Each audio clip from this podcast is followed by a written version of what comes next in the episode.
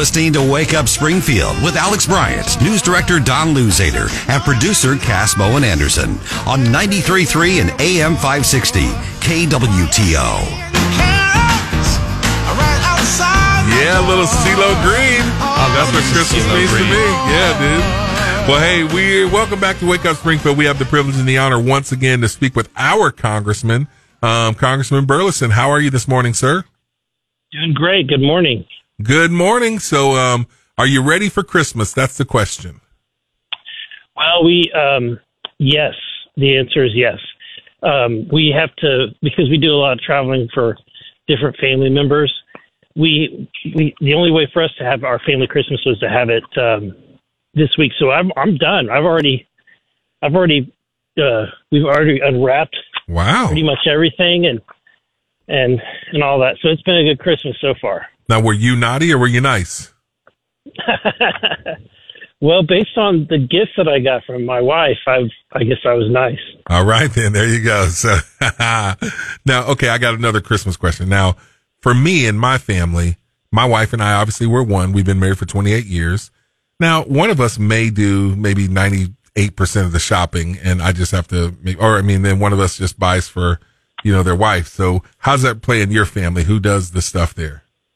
So yeah, Angie buys most of almost all the gifts, and then I buy gifts for Angie, and then Yeah. sometimes, and then oftentimes I'll splurge on some items for the girls, and it's usually, you know, Angie keeps to a pretty tight budget, but for some reason I I have a, a soft heart when it comes to the girls and gift giving, That's awesome. so I always go over budget. That's awesome. As well, you should. You got the girls there. You need to spoil them. So let's get into this, man. I want to talk about one of my favorite subjects, the BFCS, the Biden Family Crime Syndicate.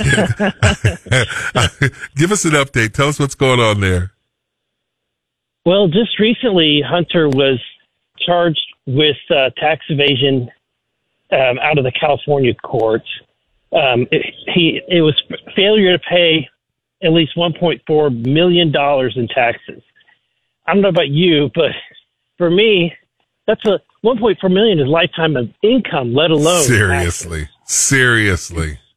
And so, the, and the irony is that this president will tweet out on occasion, you know, it's time for the rich to pay their fair share.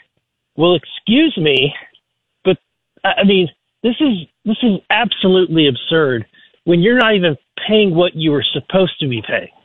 When your family's not even paying that. And then the other thing that happened is apparently it wasn't just Hunter Biden's; it wasn't paying taxes. Uh, just recently, the um, one of the one of the daughters was determined to be not paying uh, uh, Ashley Biden, I believe.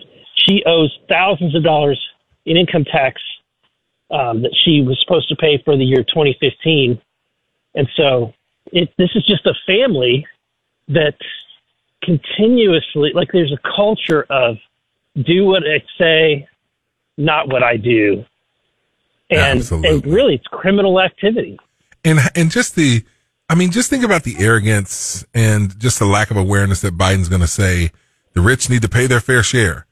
When obviously your son's rich, you know, because let's, let's, and, and he's getting jacked for these, you know, we know it's nefarious reasons. The guy's getting money from all these different foreign entities. But if you owe one point, how much was it? 1.2 or 1.7 million in taxes? 1.4 million. Like that's rich and your son's And not paying it. Yeah, and that's only from the tax years between 2016 and 2019. As you know, he's been forgiven for everything prior to that, Yeah. which was millions of dollars that he should have paid in taxes. It's crazy. Well, um, I, I talked about my, the story that I, I shared a little bit earlier. Um, his brother James Biden was recently, um, stealthily recorded by the FBI, or he was not, not recently. These tapes came out and, um, you know, was, and his, um, his brother James had received money from a, an attorney in Mississippi named, um, Richard Scruggs. And that attorney was paying him approximately hundred thousand dollars so that he could get President Biden, who was then Senator Biden, to lobby on behalf of their company.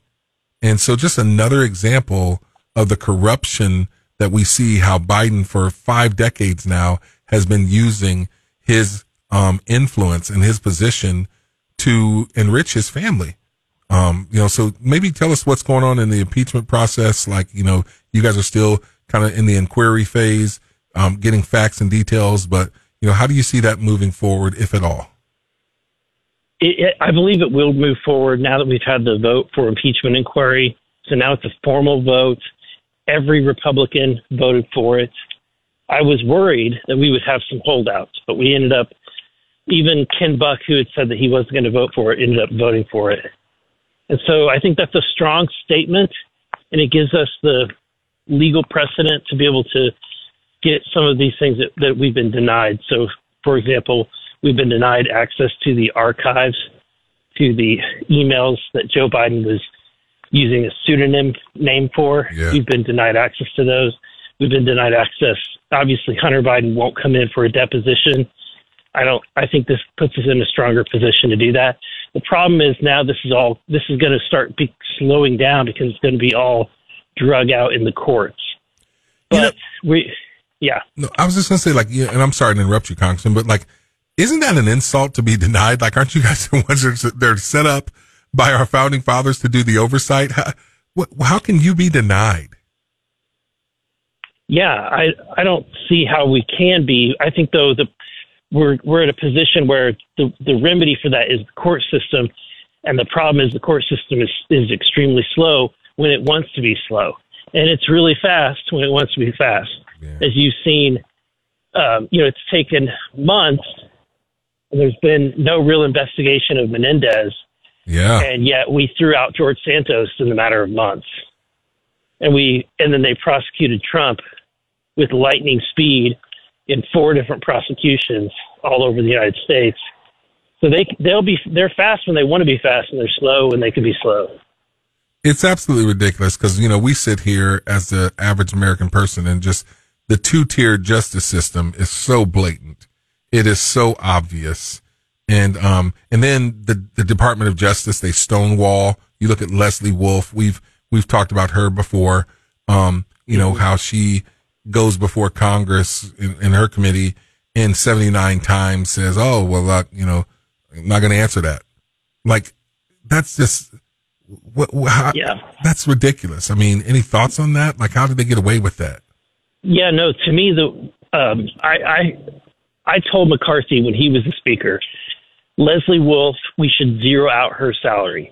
We the only way to change DC or to change this culture of, to your point, the two tier justice system or people using their their positions for partisan influence is to is to fire some people Yeah, fire people when they do that kind of stuff.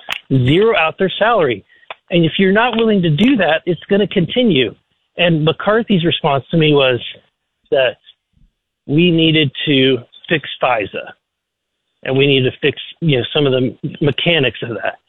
I, you know, respectfully disagree. I think that, a yes, we do need to fix FISA, but but you but you're not going to you're not going to scare bureaucrats into doing the right thing just by fixing FISA or even defunding the FBI headquarters. It doesn't harm an individual person who, you know, to their core or scare them to their core to do the right thing if all you're doing is defunding their new their new headquarters that they probably will never even occupy. yeah. Man, Congressman, you know when you look at you know all that's happening there in um um you know Congress, and I think that they put out you guys have a 19 percent approval rate, only passed 27 bills, you know this year. Um, Chad Pergram was reporting on that, and um, what what do you guys need to do? Like, what does Congress need to do to get back to the, the positive, gracious in our in the eyes of the people? We, I, I would say, first, I would say it's not a bad measurement to say we've we've only passed what is it, 27 bills. Yeah, We don't want government like speed tracking and fast tracking legislation. That is not a good idea. yeah, If Congress if Congress convened and did nothing for an entire year, the American people would be safe.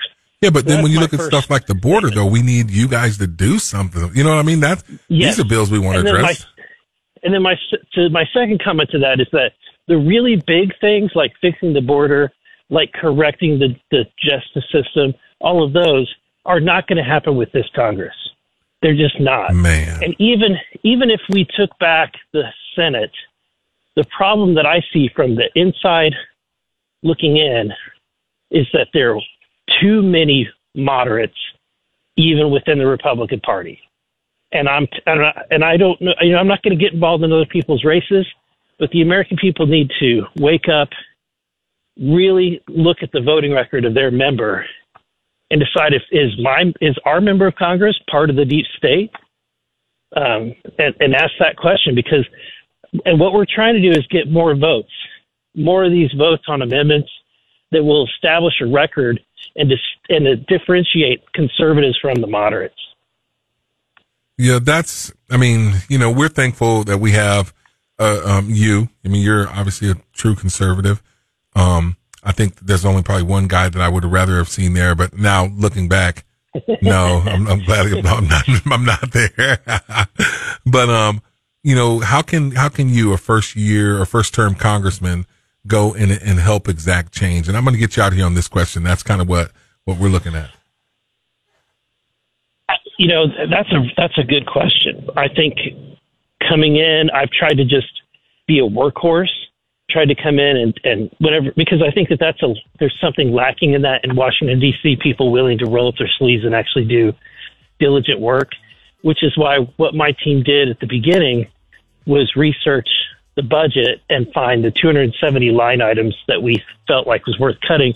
And of those line items, we were able to get about 80 line items either re- removed entirely or cut cut down. And so that kind of needlework is the kind of thing that you can do as a freshman and what I've tried to do a lot of.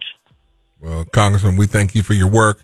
Thank you for your dedication. Thank you for your service. And um, we hope that you have a Merry Christmas. Oh, well, you've already done one Christmas, but as you're traveling, be safe and Merry Christmas with the extended family. Merry Christmas. Hey, God bless you. Thanks for your time. There you go.